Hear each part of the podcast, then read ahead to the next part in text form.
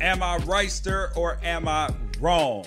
With my main man, of course, Mr. Ralph Amsden. Oh, nice. This is when you figure out that you have totally messed up today. Actually, no, I didn't. I did. Oh, I did mess up. See, this is where we start. This is how we start the day, but it is a okay. Watch. See how quickly I can do this because I'm a perfectionist. And as you guys can see, the scrolling text at the bottom is completely wrong. It's completely wrong. Yep. But look at that though. Look at that. Um, so am I right, sir? Right. Am I wrong? With my main man, Ralph Amsden. Um, couple really good things up for you guys today. First of all, Ralph is a lover, not a fighter, so he inexplicably wanted to talk about Valentine's Day, so we'll talk about that. Um, winter weather in Texas has is apparently the cold is being more taken seriously than COVID in Texas. NASCAR is inviting black people to the Daytona 500. It would have worked, but the weather absolutely killed it. Urban Meyer hired Chris Doyle as strength and conditioning coach for the Jaguars, and he promptly re- and he promptly resigned. Duke and Texas are struggling in college basketball, just like young teams did in college football. The teams with the veteran QBs lasted and did well. The adversity of the pandemic does not look kindly upon the youth. And of course, our best of social media. You don't want to miss this today. Absolute fire. This is Am I Right, Sir, or Am I Wrong? The intersection where sports, business, society, and pop culture meet the truth. Monday, Wednesday, Friday, fire. Facts only. Check your feelings at the door. No BS is allowed. We keep it 100. Shoot us an email. I'm mad. I M M A D at unafraidshow.com. Make sure that you tell a friend about the podcast, share it. All that the way we can continue to grow. We will be on iHeart very soon. I'm super excited about that great partnership there. Big, big deal. And you guys can catch me on Fox Sports Radio on Sundays, 2 to 5 p.m. Pacific, and Monday through Friday, 10 p.m., 1 a.m. Eastern Time on Mad Dog Sports Radio, and me and Ralph as well on the Pac 12 Apostles podcast. So, Ralph, yesterday was Valentine's Day. You wanted to talk about Valentine's Day because you are a because you're a big softy. You're a lover. What? okay, go on. What I know. I just said we we get we gave up on it like as a couple in my house. So I'm I'm not that big of a softy. I I think like part of me at some point was like maybe we'll do something, and then I found out on the night of February 13th at about 9 p.m. that it was February 13th. I thought it was the 12th the whole day. so I thought I thought maybe about going out and getting something, but like honestly, we just we we looked at each other and were like, "Hey, not this year," and didn't even feel like one ounce or iota of guilt about it at all of just letting it go. I'm not like aggressively against Valentine's Day. I'm not saying, oh, it's a consumeristic holiday uh, meant to prop up florists. Nothing like that, man. And it's not that I don't appreciate my wife. She's, you know, she she's holding us all down. But I, in no way did we even um, acknowledge it yesterday, and I feel fine about it. I don't know if you, if you if you feel like maybe I'm letting my relationship die or something. I was just I wanted no, to run that by no, you and see dude, what you thought. I, I until a few years ago didn't even acknowledge the existence of Valentine's Day. Never. Just because I just thought it was a, an opportunity for like why does my love have to be judged on this day? You know, if I'm loving you every other day, like why does why is this day so much more significant? Because because it's a man-made holiday. I was like, well, why can't we have our own Valentine's Day on like June 6th? You know, whatever. It just felt so. And then also, you got to go out to eat and all this. I'm like, bro, like it's crowded. It's so inconvenient. And I'm like, and and, and then we had one year we hired a private chef. So I was like, okay, I, I was down with that. But and now you're over there laughing. You're like, oh yeah, he hired her. No, man, no. I don't begrudge anybody who goes all out for Valentine's Day. Um, I, I there's an NFL player uh, that I'm close with who who's uh, personal manager. I follow him on Instagram, and he did something yesterday called an urban picnic. So they come and they set up all the stuff for you outdoors, and all you got to do is What? just show up Just show up. and enjoy up, show Oh, up and bro, enjoy it. And it was like, I was like, damn, this is this is elite. I'm gonna send you a link to it because yes. it looked incredible. Dude, and I was like, hey, good for him. Asked about going on freaking picnics, and I'm like, this is too much work. But if I can get that urban, that's just as good. Yeah, because no, that and- requires planning and effort.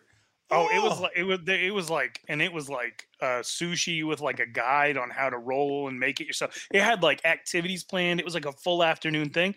And and then I, I know another guy who is a who's an NFL coach, and him and his uh his girlfriend, fiance, who was kind of partially a, a former colleague of mine, they went out and had like professional pictures done and everything, and they looked great. Like they they got all dressed up, white tuxedo, white dress.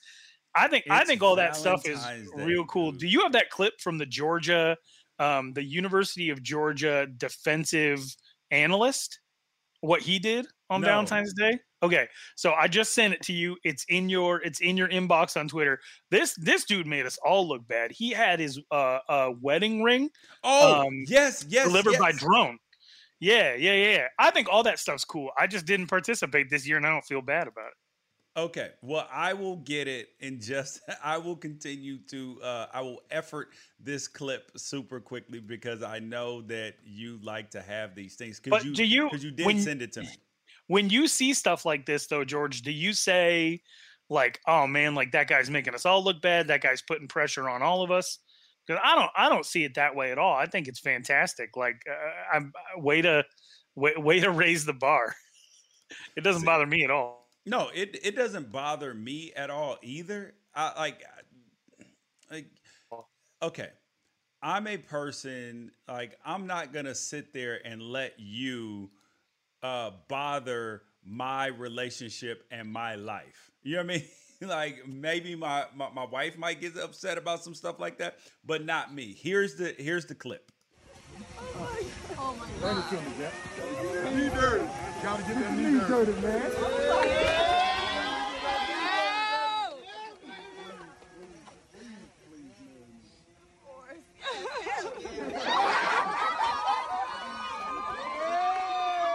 So okay, that's cute. He Yeah. did it. I mean, he's in college. If you're gonna do a proposal, yes, you should go more all out. But just a Valentine's Day, completely overrated. Completely overrated. Okay. But right some people don't feel that way, and it's like a make or break on their relationship. And you know, that's one of the places that me and my wife have had to meet on the middle. Um, but next thing up in the in Dallas, right? In Dallas, it's been actually oh i feel bad i already started laughing i already started laughing i'm an evil person yeah, exactly. So in Man. Dallas, the weather's really, really bad, really, really bad. all of are- texas Yes, it is cold. I just talked to my boy who lives out there now, and he was like, dude, it, our power's out.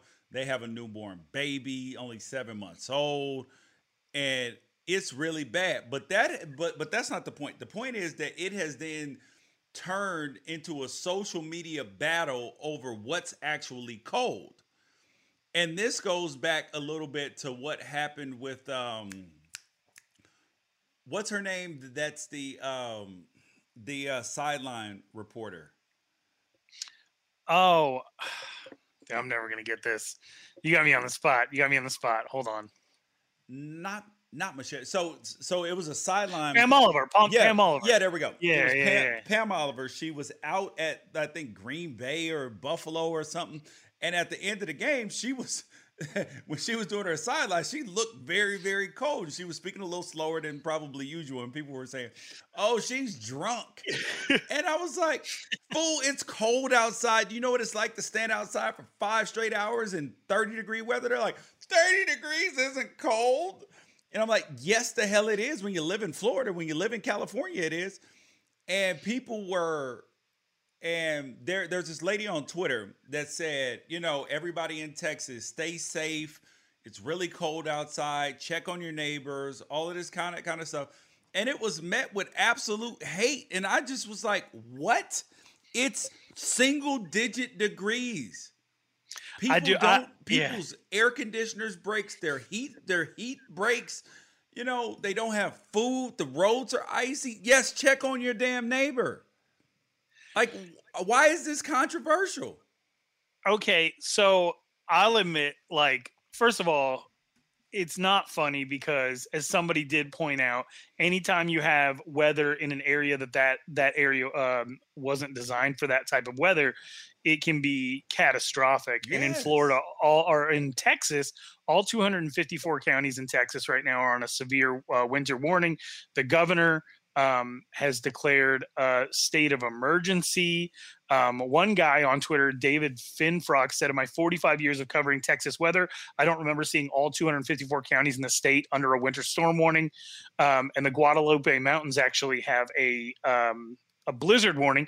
Amarillo, I think. Uh, like the streets are frozen. That's in North Texas. Dallas was 12 degrees yesterday. And I will admit, like, sometimes cold weather for people who aren't used to cold weather, like a lot of the videos that come out on Twitter and everything. I don't know if you saw there was a, a, a truck in Nashville Yes, that had it backed out of its driveway down and slid down a hill. He tried to throw the, he tried to throw the parking brake on. And everything was captured from a front door ring camera. I I probably sobbed, like sobbed crying laughing. I'm about to cry laughing again at that. But it, but when you think about it, you're like, okay, so obviously not everybody in Texas has has money or has the ability to like literally weather the storm and so you you actually have to take something like this seriously. And the one thing you brought up yeah it feels like texas is taking this a lot more seriously um than even they they took covid they're shutting everything down uh, i think they they're telling people to conserve energy because the uh the wind turbines are frozen their primary um oil refinery the largest oil refinery in the country is um shut down right now. Uh, and so it's just, I mean, it, it's an absolute mess out there. I feel bad for laughing at the idea that because I, I live in Arizona, I have extreme weather. You had you had extreme extreme weather in in California uh, this last summer, and, and couple Yeah. it with the fires and everything like that. I feel like people laugh at California a little bit when the weather gets crazy and when uh, when when there's all sorts of issues. And so I don't mean anything by it, Texas, but it's a little it's a it's a little bit funny that probably a lot of people moved from California to Texas to escape some of the extreme uh, ups and downs of the weather and some of the government restrictions. They go to Texas and now they're locked down in freezing weather under government restrictions. Well, these are the things that happen, bro. I mean, I, I just don't. Okay, so you you made a good point that when places aren't designed for weather, it becomes a problem. Like if in Dallas we've seen huge accidents, people have died, all of this. But if you put that same freezing well everything in Colorado, or you put it in Nebraska, or you put it in Wyoming, nobody's gonna stop doing what they're doing. Like the Right. city is prepared, the streets are gonna be safe to drive on. Everything. It's when you're not prepared. It's it's like when we get monsoons here in California. It's flooding, flash floods, everything all over the place. We're not prepared for rain like that. But Yeah. if but in Seattle, and I mean the drainage isn't the same. But you, but if it rains in Seattle for thirty days straight, the streets are barely even going to flood because they're prepared for this. Yeah.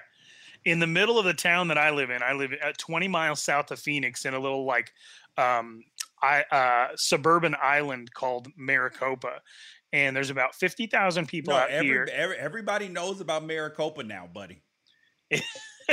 so it, the town is cut in half by uh, just a big empty wash and it's about the size of uh, of, a, of a of a creek bed and it runs all the way through the middle of town and it's it's just dry with some shrubbery in it 360 days a year but the 5 days a year when it rains out here we flood.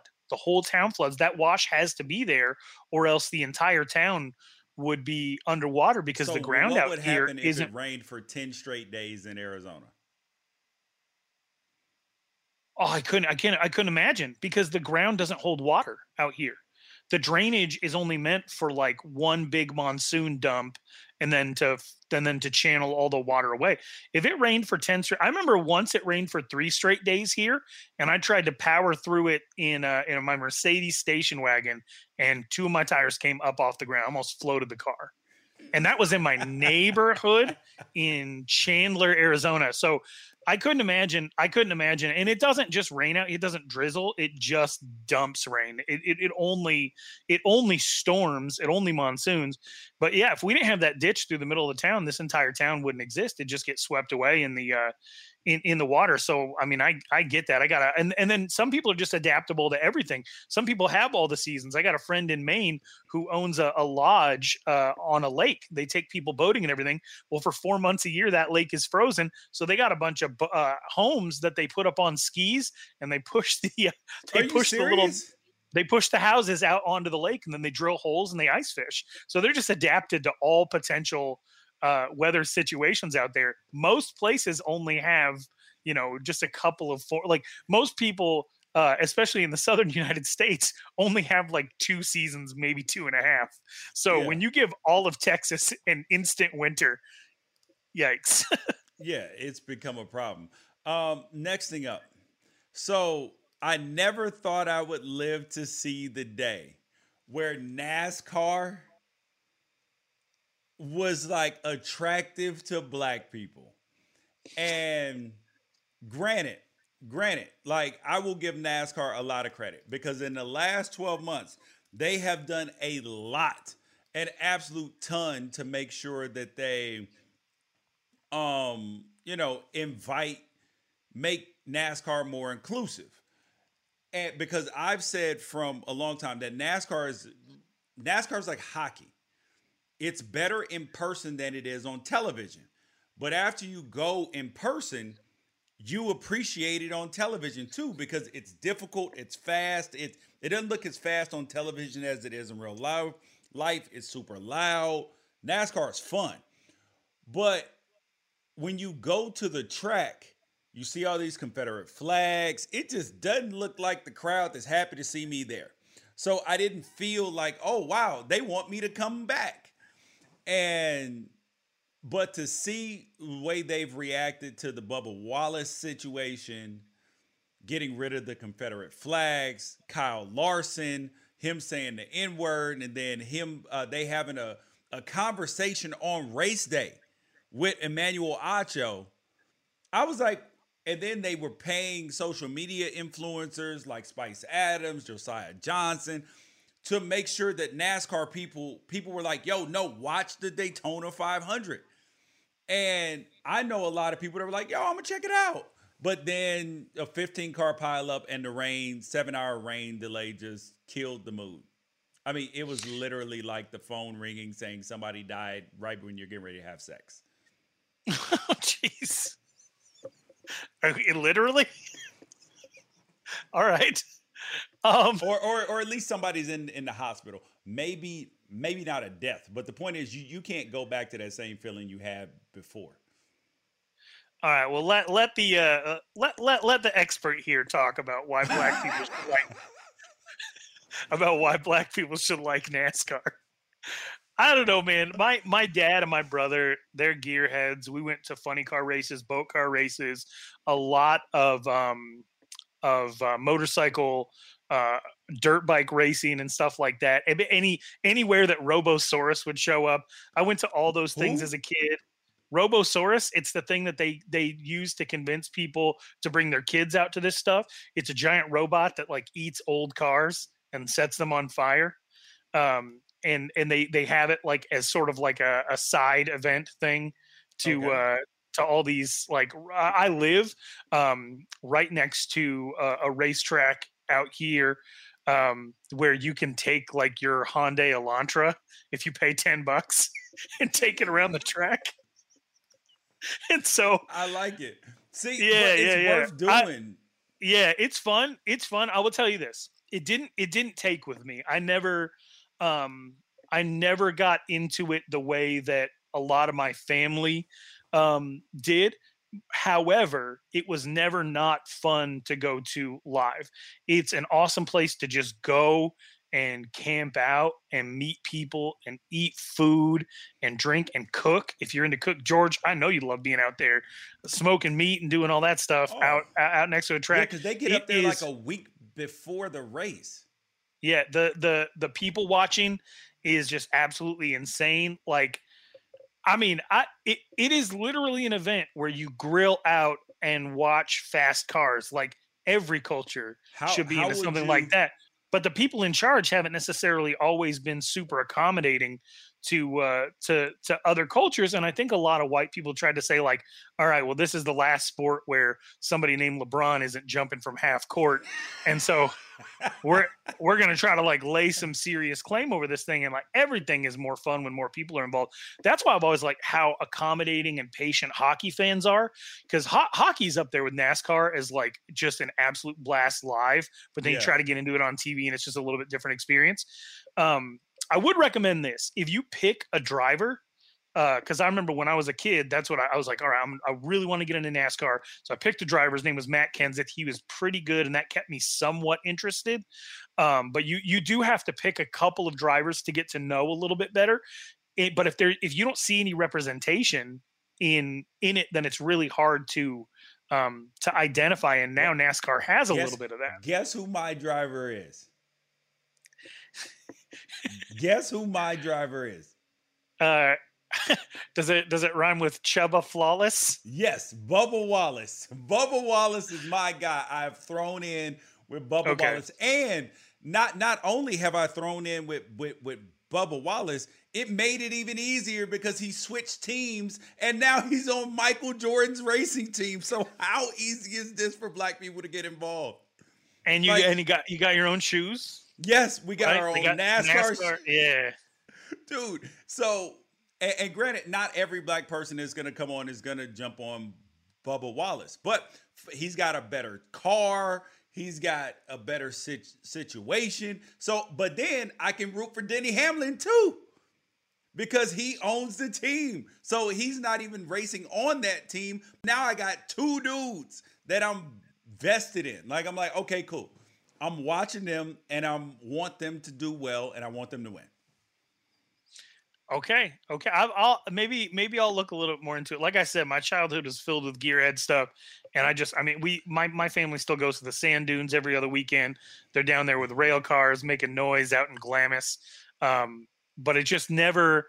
I don't know. I guess it never. I I I always gravitated toward the um the sports that had like major athletic accomplishments Yeah. and not necessarily NASCAR technical skills. aren't athletes. They're like endurance guys. They're like endurance people.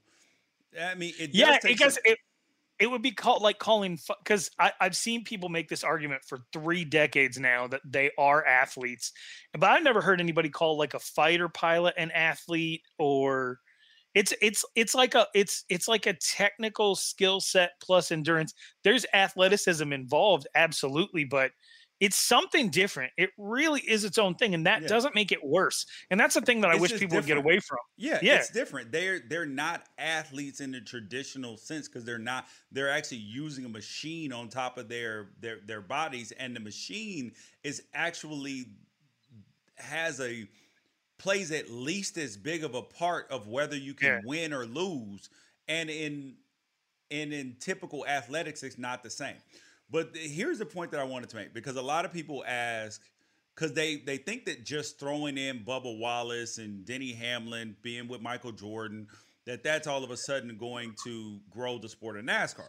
No, it's going to help, but the thing that it'll do is what Tiger Woods and Serena Williams did for golf and tennis, which is because racing is tremendously expensive. It's a very very expensive sport. So then or or activity or whatever else you want to call it. So if you want to race go-karts, you your, your parent has to be the mechanic too unless you're really rich. So so if you can get younger minorities involved in racing, then so like if my 9-year-old son if he starts racing go-karts now, So my family of seven is then going to be involved in racing. Yeah. So now that's seven people. But then you add grandparents, uncles, aunties, cousins, nephews, that people, friends who want to come see, they who come support you, same way that they would do at a baseball or a soccer game. Now all of a sudden, some of those people are going to be gravitated to it. So for every one kid that you get involved in it, you got a hundred more eyeballs on the sport, and then that just exponentially increases. So getting the kids involved, I think, is more important than even getting the adults involved. Yeah, especially it, it is it is about access and what you can see, um, and once you see it and you see that they're having fun, like that's a big part of it. I never would have watched golf if it wasn't for Tiger Woods. Oh, me And- either. That's why I started playing. and honestly like him having fun it had it had for for me it didn't necessarily have anything to do with race it, had- it was youth because i watched him in the uh play as an amateur um i watched him win the amateur championship and then i watched him play majors as an amateur and it was one that he was young and two that he was having fun because everybody else out there just looked like they were kind of going about it and being a little stuffy about it and that the decorum was that you don't celebrate every time he would pump his fist, I'd pump my fist. Like I love that stuff. And so if you once you see like how crazy NASCAR can get, once you get like you get somebody involved, you get them access to it, and then you see like the way that they celebrate after they win, they go they they go wild once a week. They go wild like they won the Western Conference Finals after every Yeah. race that they win, you know. And then sometimes there's crashes, sometimes they fight. Like it's like when they actually have beef, this is it's like wrestling but in in, in real life.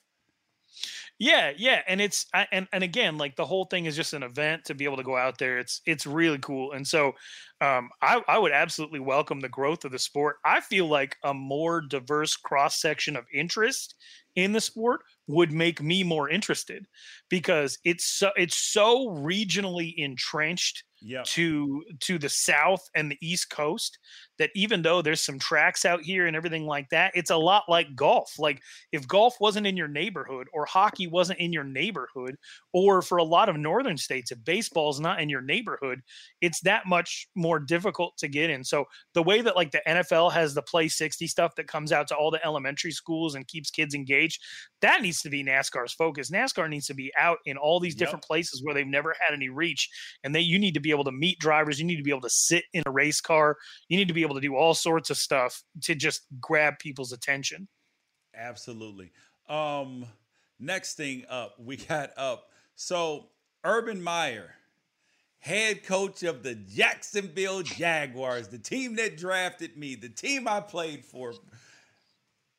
He went and hired Chris Doyle to be their strength and conditioning coach. Chris Doyle, his resume is phenomenal. He was the uh, strength and conditioning coach from Iowa from 1999 until what 2019 or 2020. He was the highest paid strength and conditioning coach in all of college football. Very well regarded. But then it turns out that this dude has been stepping on people's fingers, having 13 kids go to the hospital, making racial remarks to kids, treating people unfairly because of their their race and ultimately he gets fired for these racial incidents. Iowa hired an independent investigative uh, team, and they found cause to fire this man. So there's something. So white players and black players talked about the things that he did. He gets fired. Urban Meyer gets hired at Jacksonville to be the head coach, and and and Urban Meyer came out and said, "Oh, you know, I vetted this guy. Nothing's gonna go wrong. You guys trust me. I know what I'm doing. Like, you know, that whole college football head coach. I do what I want. Everybody else has to just listen because I'm the boss. I'm God around here." And then the Fritz Pollard Alliance, uh, probably the players, everybody else was like, "Hell no! Why the hell you hired this dude?" Of all the strength and conditioning coaches in the country, this is the one you wanted. What's up with that, Urban? And then and on a Friday and on on a Friday news dump, he resigned. And everybody's like, "Oh, Urban, that's strike one, buddy." I knew this was not going to work from the jump. And I don't know why Urban Meyer was so freaking tone deaf that he thought that this was going to work. Yeah. A couple of things. Like, let's start with Urban Meyer. You got to know, you, you have to have some self awareness. You have to. You're you're a public uh, you're a major major public figure who is out of coaching whose reputation just got drugged through the mud for a very specific issue which was not necessarily being sensitive to the uh, people who were claiming to be victimized by a situation in order to side with somebody in your employ Yes. Like that that's the very specific reason that your name has been drugged through the mud. So for you to make one of your first moves to bring somebody in um, who has essentially been accused of of making people super uncomfortable, making people's lives hell, um, and for it, it, it wasn't so much that he hired him; it was that he said, "I vetted him, like I'm vouching for him." yes. when that was the thing that you just got in trouble for doing was having the back of somebody who uh who wasn't being completely forthright um and and, and who who was an asshole like just a not a great person right so you know you, you put yourself in the exact same situation i can't fault chris doyle for accepting the job Yeah. you actually made me slightly empathetic for him that he had to then resign in disgrace immediately after. I'm not. I mean, I'm, he he's fine financially, and he was fine for a really long time. You know, making people feel like uh, um, less than, and making them feel like they weren't necessarily uh, able to speak on it, or that they had no power. And you know, then to move on to to, to Chris Doyle. Look, man, it's almost worse when you have like 40 people saying like there's something off about this guy yeah. and they don't fully put their finger on it and pinpoint it but they do say like hey i know how this guy made me feel over time and it's people who have never even talked to each other before and it spans generations of players cycling in and out of iowa. Um, it, that's almost worse than one person in the history of your program accusing you of doing a very specific very terrible thing so there's obviously some stuff that chris doyle has to examine and, and maybe he um, maybe he deserves another chance there's nobody saying that he wasn't good at what he did yeah. the strength coach profession is super weird because it's one of the most important coaches, but it's often not one of the highest paid ones. That's starting to change a little bit. But also, when you're super isolated within and insulated within the strength coach community, some of these strength coaches get like those, you know, those weird scientist movies where they just been in a lab forever and yeah. and and then they start to do things that they don't know. It, they never ask the question if they should, just can they? yeah. And that's how a lot, a lot of strength coaches are like borderline eugenics weirdos in the way that they talk about the human body and and the way that they're just completely outcome oriented and the stuff that they're trying to get out of you as an athlete. Like if you're a strength coach and you don't have people in your community who aren't a strength coach, 99% chance you're going to turn into a giant weirdo. yep. And I've see, see, here is the and okay, so I believe that at some point in time, Chris Doyle can get a second chance, but this was definitely not the way to handle it. Not the way to handle it in terms of your Ur- Urban Meyer. And and here is my issue with Urban Meyer, just in general to begin with. Okay, so Urban Meyer left Florida scandals come out about stuff he covered up with Aaron Hernandez, other guys, all the arrests, all of that. But he retired for health reasons. And then the stuff comes out with uh, Zach Smith at Ohio State. He retires for health reasons again. So, and if we go back to that Big Ten media day where he lied about what he knew in the situation with his uh, assistant head coach Zach Smith and the stuff with his wife Courtney, all, all of that. Urban, the the school actually came out in their report and said, "Oh, he had been taking medication and it affected his judgment, all this stuff." And I'm like, "So how the freak can you coach How the hell can you be a damn football coach if your memory is affected by the medication that you're taking and your judgment, but people still want to keep throwing him jobs because obviously he's been very successful.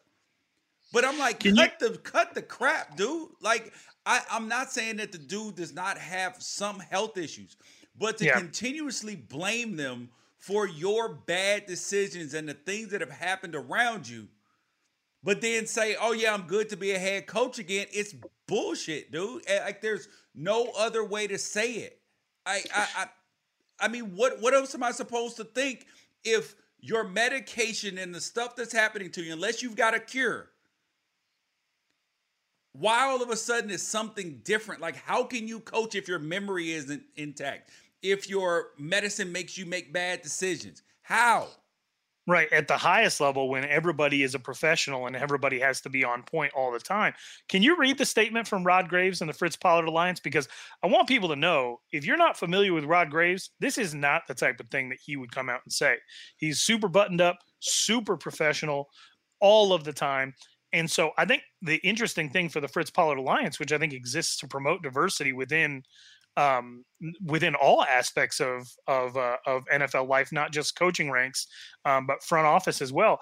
When you go out of your way to hire Urban Meyer, who has had multiple uh, health issues, and then he goes out of his way to hire somebody who he knows, who's he says he vouches for, that actually has scandal involving the way that he treats uh, um, minorities and people within the program. Um, I think that I I think that Rod Graves absolutely nailed everything. Here's what he said. He said, at the time when the NFL has failed to solve its problem with racial hiring practices, it's simply unacceptable to welcome Chris Doyle into the ranks of NFL coaches. Doyle's departure from the University of Iowa reflected a tenure riddled with poor judgment and mistreatment of black players. His conduct should be disqualifying for the NFL as it was for the University of Iowa. I mean, what what else is but Urban Meyer? I vet everyone on our staff, and like I said, the relationship goes back close to 20 years, and a lot of hard questions asked, a lot of vetting involved with all our staff. We did a very good job vetting this one.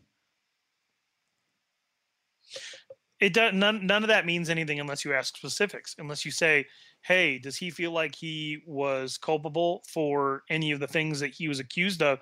What has he done to do something different?" You can't just say, "I vetted them." You could say like, "Hey, like th- these are the three or four things that he's been doing over the last few months, and this is why I think it's important to have him be a member of our program because yes, he is he's gone from a situation in which he was part of the problem to actually being part of the solution he's an ally now and he's the kind of guy that we want to hold up as Thank you. somebody who can experience redemption and then we're free to also we're free to also give that because what we really need in this fight right now is allies even though you know he could have done that by hiring somebody who who would have you know shown that a little bit more but i mean I, I, there was definitely better ways to handle it than just saying, "Hey." Uh, Urban Meyer saying, "Hey, I did everything right," and then Chris Doyle's the one who resigned, and so it's not even like Urban Meyer said, "Hey, you know, I'm, I'm admitting that wasn't the best thing, and so I'm the one that got rid of him." It, he he's saying that Chris Doyle's the one that handed in his Yes. resignation. So because that he didn't want to nothing, be a distraction. right? So Urban Meyer, at this point in time, all we can know, like surmise from this, is he has learned nothing. Here is what here is what probably happened. Shad Khan and ownership, they gave because uh, Urban Meyer has full control of the staff, everything. So he went to go hire him. Shad Khan said, "Okay." Like not paying attention to who this dude is. He's like, Urban Meyer's not going to hire somebody that's going to cause cause cause me a scandal. That's the dude you want. Okay, fine. And then all of a sudden, it's like, oh, whoa, whoa, Urban, what the hell are you doing, dude? This is not okay. I bet you that that's how it happened. That call had to come down on high because it was one day later. So today, a video came out on Twitter from the Lakers Nuggets game last night, and it sent social media into a firestorm. And I'm like, why can't we have nice things? So this is LeBron James. Uh, he- he goes down court, takes off from behind the dotted line, from like halfway in between the dotted line and the free throw line, and dunks the ball in between amongst some porous defense. And all everybody wants to talk about is that this is a potential travel. Ralph, I don't understand what the hate for this video is. They're like, one, two, three. That's a gather step. That is not a travel. First thing, it's amazing. LeBron James is 36 in his 18th year, still taking off from the free throw line. He didn't travel, but all I see is social media hate. It's because it's LeBron. Who are they going to go on? Yeah, go on. I don't know if it's because of LeBron. I mean, I, I, one of my favorite things in the world is to watch basketball with like just grouchy boomers or Gen Xers who will say, "Ready, travel," and that's all they say. They just say travel after every play. They enjoy absolutely nothing about the game, and they they just say travel like that. That stuff it adds to the entertainment of the game to me, especially when it's a team like if it's the opposite team doing it to you and you can tell that they're just annoyed. Um, but the the truth is, like, it feels like more and more people are so spoiled that they have just lost the wonder of it all. That is one of the coolest things I've ever seen. When you take into account um, his age, it's just like everything about that is cool and I just I imagine to myself like like you you brought up when we were we were doing the the show prep the Patrick Mahomes uh, diving scoop throw that was on target one of the coolest things I've ever seen and you'll have people that just be like oh incomplete you have Barry, Barry Bonds put together one of the most majestic baseball seasons in history in which he walked more times than he struck out or yep. singled. He walked more times than he singled. He had more home runs than singles. And people are just like steroids? Like they don't that it's it's like a built-in thing to let them say this doesn't count. I can't enjoy this. Okay you can acknowledge that something is in some way artificial or maybe outside the rules or you might consider that not a gather and a third step because I think it's probably borderline. But the idea that you wouldn't enjoy that is insane to me. That is amazing. That is awe inspiring. Why would you not be in awe? That it's LeBron you- James, dude. If if Le- when LeBron James leaves, who are people going to blame all their troubles, all their uh, all their hate? Where are they going to place it when LeBron James leaves? They can join you in blaming all your stuff on James Harden. Don't do that. Don't do that. All right. Uh, next thing on social media. This video Big old boat sent parade. people insane wait, as well. This wait, is Tom don't, Brady don't, don't, tossing the Lombardi Good. trophy from one boat Okay. to the next. Touchdown. While his daughter's yelling, "Daddy, no, no, no!"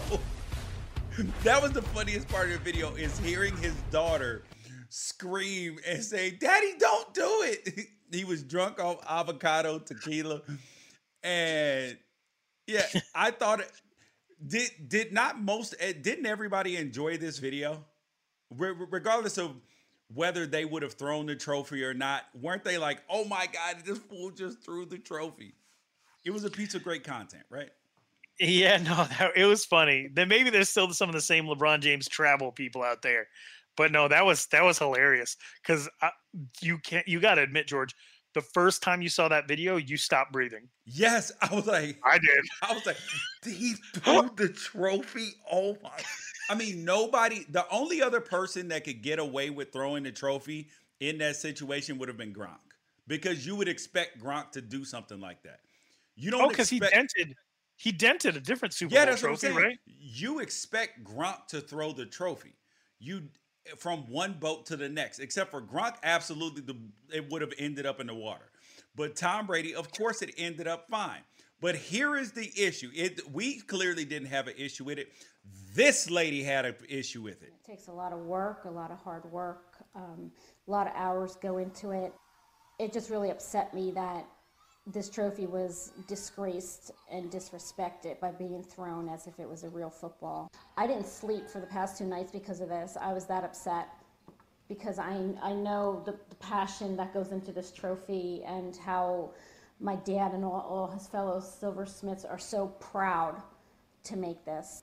I personally would like an apology, not just to me and my family and the other silversmiths, um, but to the, to the fans. what? So this lady's name is Lorraine Groves. She, her father is the man who, uh, one of the people who built the Lombardi Trophy. I don't understand.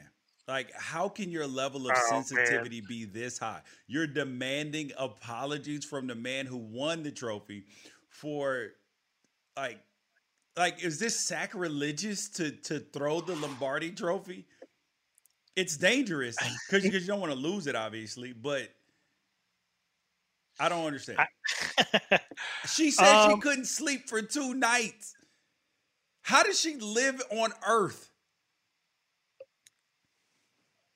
I hate that we're even taking this woman seriously to try to deconstruct something that she said. And I want you to know, not necessarily our viewers, but you to know that I have suppressed all of the cruel things that immediately went into my head that I wanted to say Okay, in so response they? to it. Give us give us a couple of them. I just I feel like if she's out trying to collect apologies, her hairdresser owes her one as well. But let, let's just stick with it. That was great. Oh man. See, I was being good. Just because you think it doesn't mean you gotta say it. Um once you make something for somebody else, like once the check clears, the check clears. Like if if I take my kids to a five star restaurant and they get like escargot and they don't like the experience and they spit it back out on their plate, I shouldn't have to apologize to the chef's dad. I've already made the purchase. The check's already cleared. Yep. Like and even then like it's not you it's it's your dad and so there's a there's a level it's incredible that she got to this point in her life being so deeply affected by something that does not affect her and Do and you even think she that watched does not the affect Super her Bowl? Do you think she watched the Super Bowl? Does she look like a person that watched the Super Bowl? Does this look like a lady that watched the Everybody- Super Bowl? It takes a lot of work, Everybody a lot watches. of hard work, um, a lot of hours go into it. It just really upset me that this trophy was disgraced and disrespected by being No, but does she look like a real woman football. who I didn't see- watched the Super Bowl? All right after watching that video a second time I, I i owe an apology i to at least say like her colorist did a decent job on on her hair i don't know about that cut but um she yeah everybody watches the super bowl everybody watches the super bowl i'm not going to judge her based off that By the way, that's a home haircut. That's not a. You don't go anywhere for that haircut. I don't know. I don't know. Um, I I just I feel ridiculous taking what she said serious because I feel ridiculous that she took that so serious that she lost sleep over it. George, sleep, precious sleep. She's not sleeping because somebody threw something that her dad used to make. Used to make. Her dad had absolutely nothing to do with that one. And also, whoever did make it, the check has cleared. It's not art, it's a preset template. They're making the same thing every single year. you you make a great point. Once you give something to somebody else, it's done. It's done. Like you have no control over it. Like um like where when okay, so you're in the process of selling your your house and buying another house.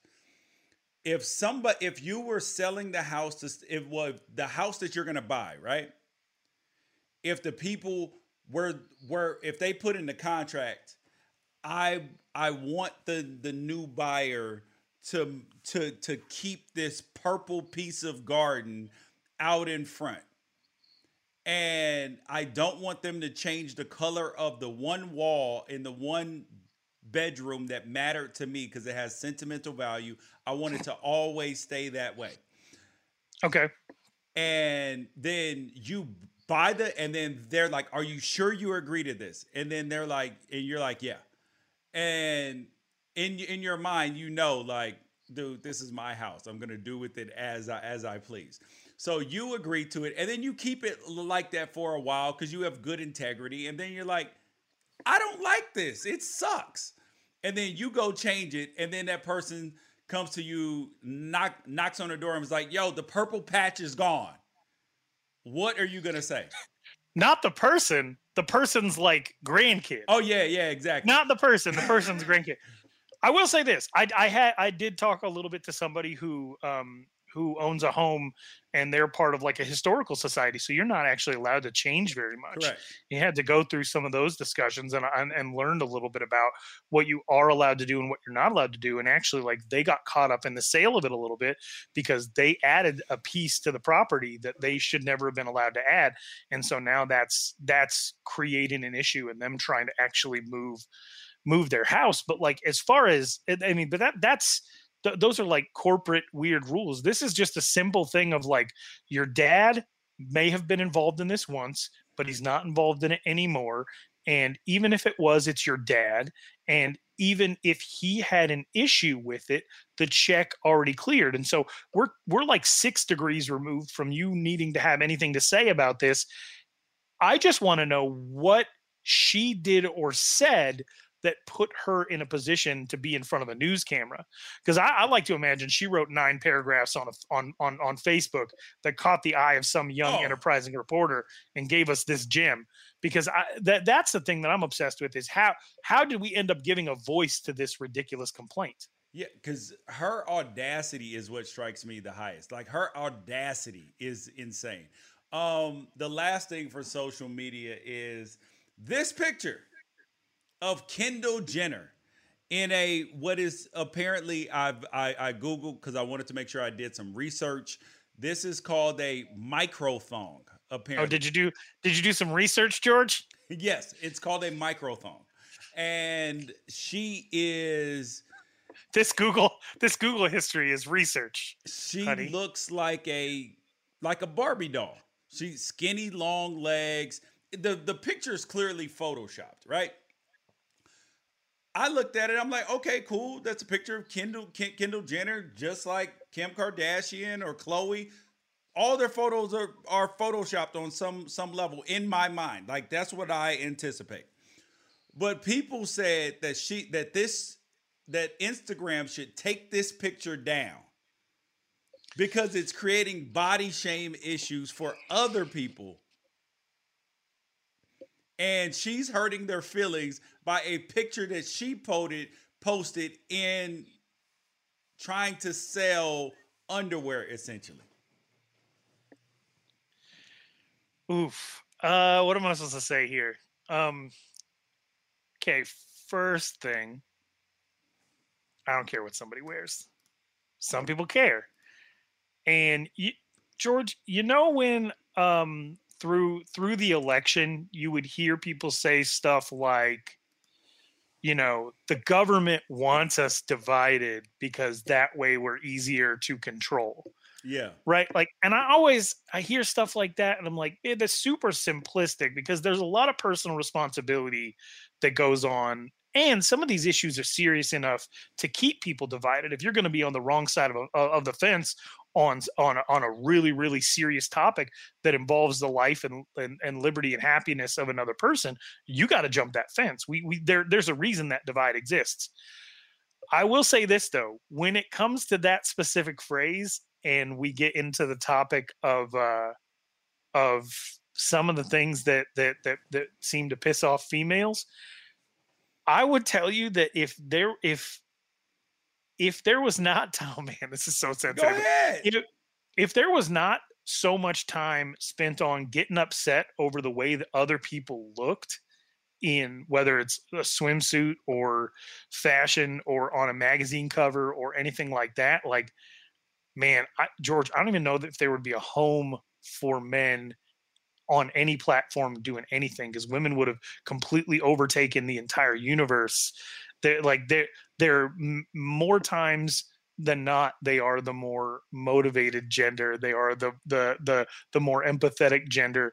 They are the gender that uh, can take the most on their shoulders. They're the most nurturing gender. They are the most educated. They are actually the most educated especially uh, in in america and I, I look at all of these talents that that uh, that our female friends have and I and I I wonder why are they not running literally everything? And one obviously has a massive historical component to it, and the other is they get mad at Kendall Jenner and her micro.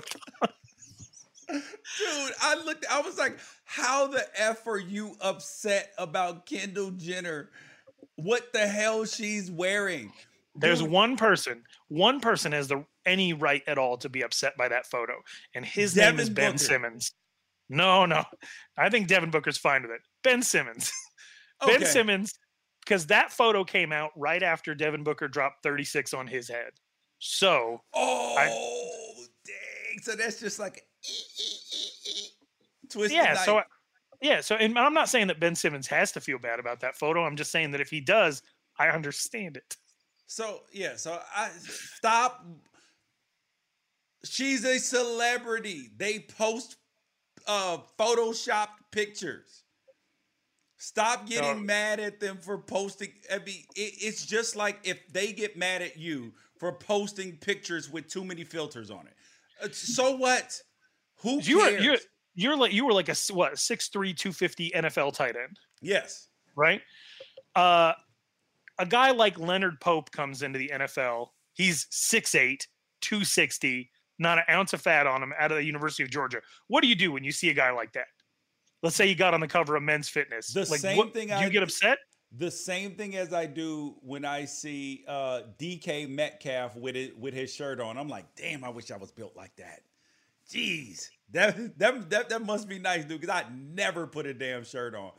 I, I just like I. but you don't feel like you don't feel threatened. You don't feel like no, no, no. I, I, you got to get to the point. You got to get to like the point where yo, yo. I should some probably, people just look ridiculous, and they are the anomaly. Yes, They are like that's not a common thing. You shouldn't want to be able to attain that because it is so far out there. And and when we're talking about specifically that family, they have the ability to pay to to yes, look they're a, paying a to- certain way. Yes, it's and and it's like maybe she is like the commercial. Maybe she's born with it. Maybe it's Maybelline. Uh, maybe it's the Maybelline option. Like, dude, it's absolutely crazy.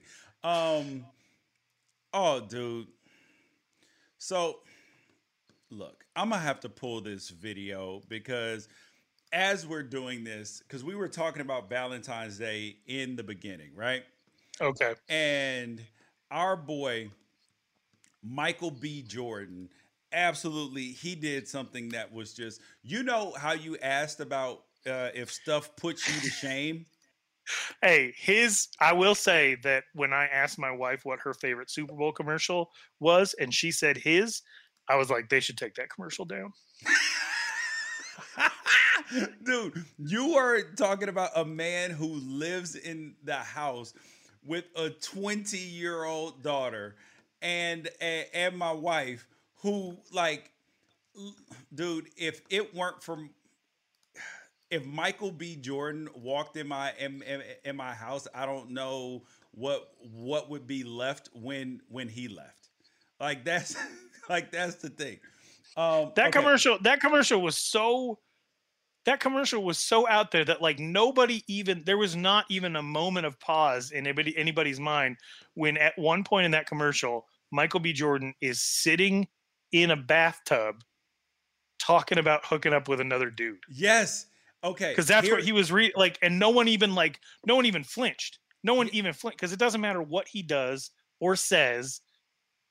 Hey, good, Okay. good for him, man. He's Here he's the what- best part of Friday Night Lights. Here's he can do what whatever he he wants. did for Lori Harvey, his new girlfriend, um, for Valentine's Day. So we're walking through an What? aquarium. we're walking through an aquarium with millions of rose petals on the ground, Appreciate you, my guy. a table full of plates and I don't know what this is, man. Like they're having dinner in the middle of one of those aquarium tubes. So now do you feel bad about your Valentine's Day, Ralph? I mean, yeah, I, I, I, I'm fine to do it without the candles and the rose petals. I'll just sit on the floor and eat McDonald's, eat a Big Mac on the floor. I don't care. That's a cool place. That's a that's a cool spot uh, that they found to to to be able to grab a meal.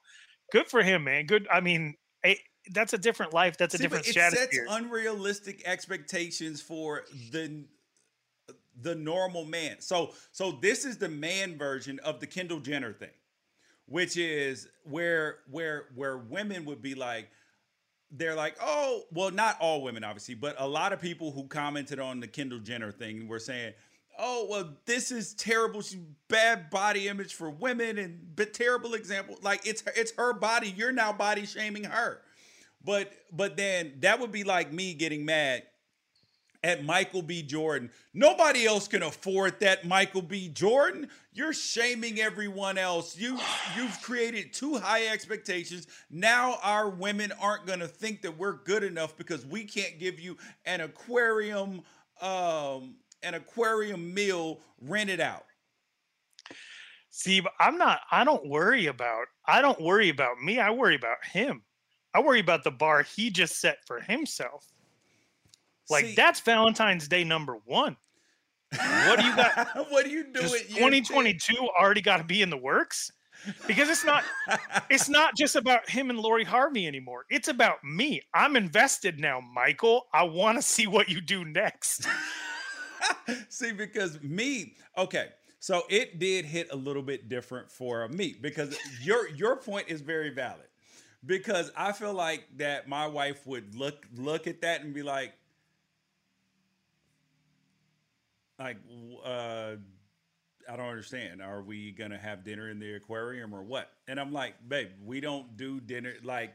Like I know that we have some privileges in life, par- partially because of your your doing as well, but the renting out the aquarium that's like we're somewhere in between renting out the aquarium and you know and that that that thing that you said the urban picnic like Okay. there's like we can do like where the urban picnic would be totally acceptable that would be appreciated right but like our budget is somewhere like somewhere in between like we're like caught up in like purgatory where you can't go there but then anything do, do you understand what i'm saying Yeah, and I'm more on the level of I'll buy you a goldfish and we'll sit it on the dinner table. All right. La- Last thing up is um so I want to talk briefly about okay, so Kentucky and Duke are struggling in college basketball. That's not the story here. Uh you got Kentucky who is 5 and 7. They stink even though they have a kid who played out in here. They they have uh, a kid who's top five in the nation. They have like three top 10 kids on their team and other uh, just the normal kids that would be one and done at Kentucky. Duke, same way, six and six, bunch of one and done potentially kids, but they're awful.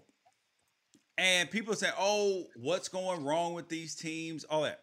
The thing that's going wrong is the pandemic. I, I said it in college football.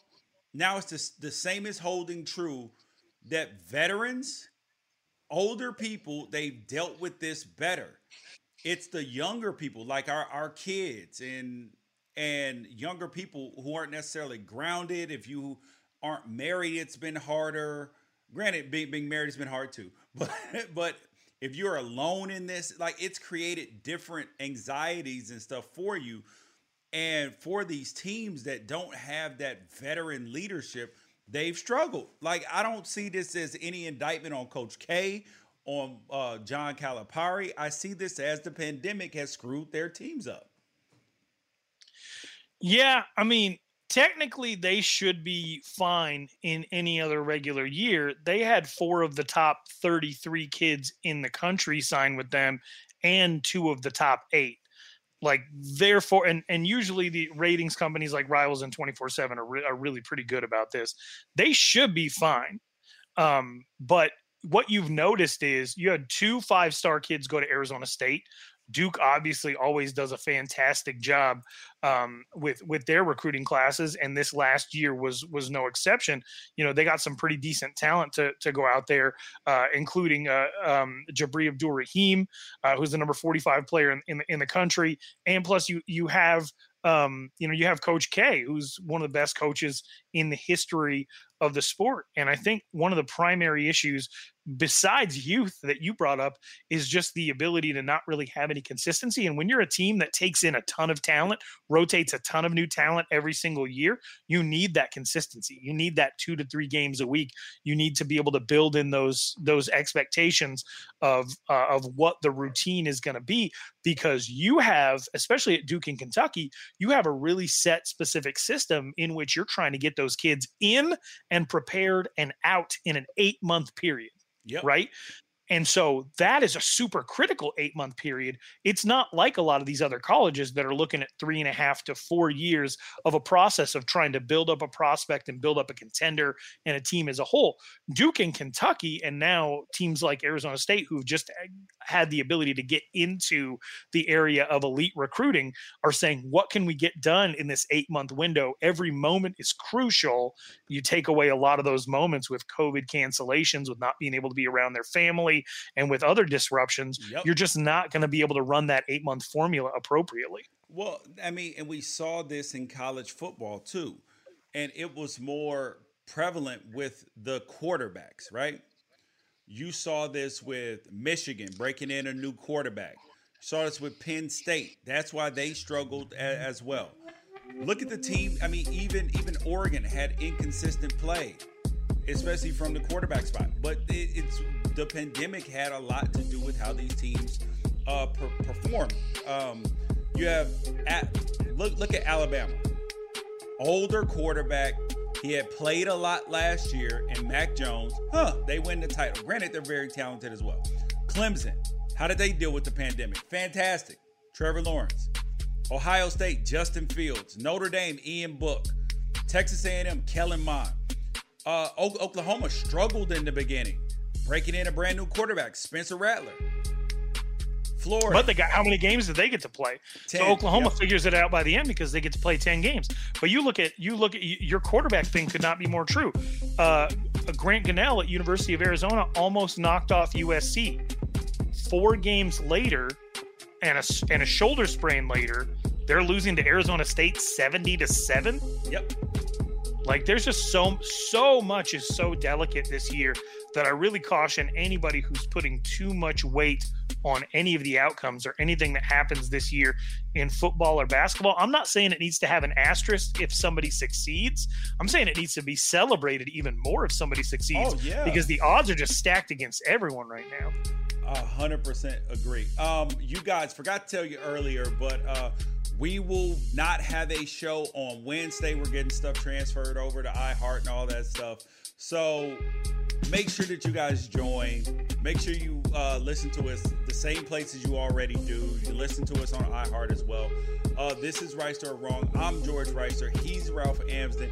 Peace out. Catch you guys on Friday.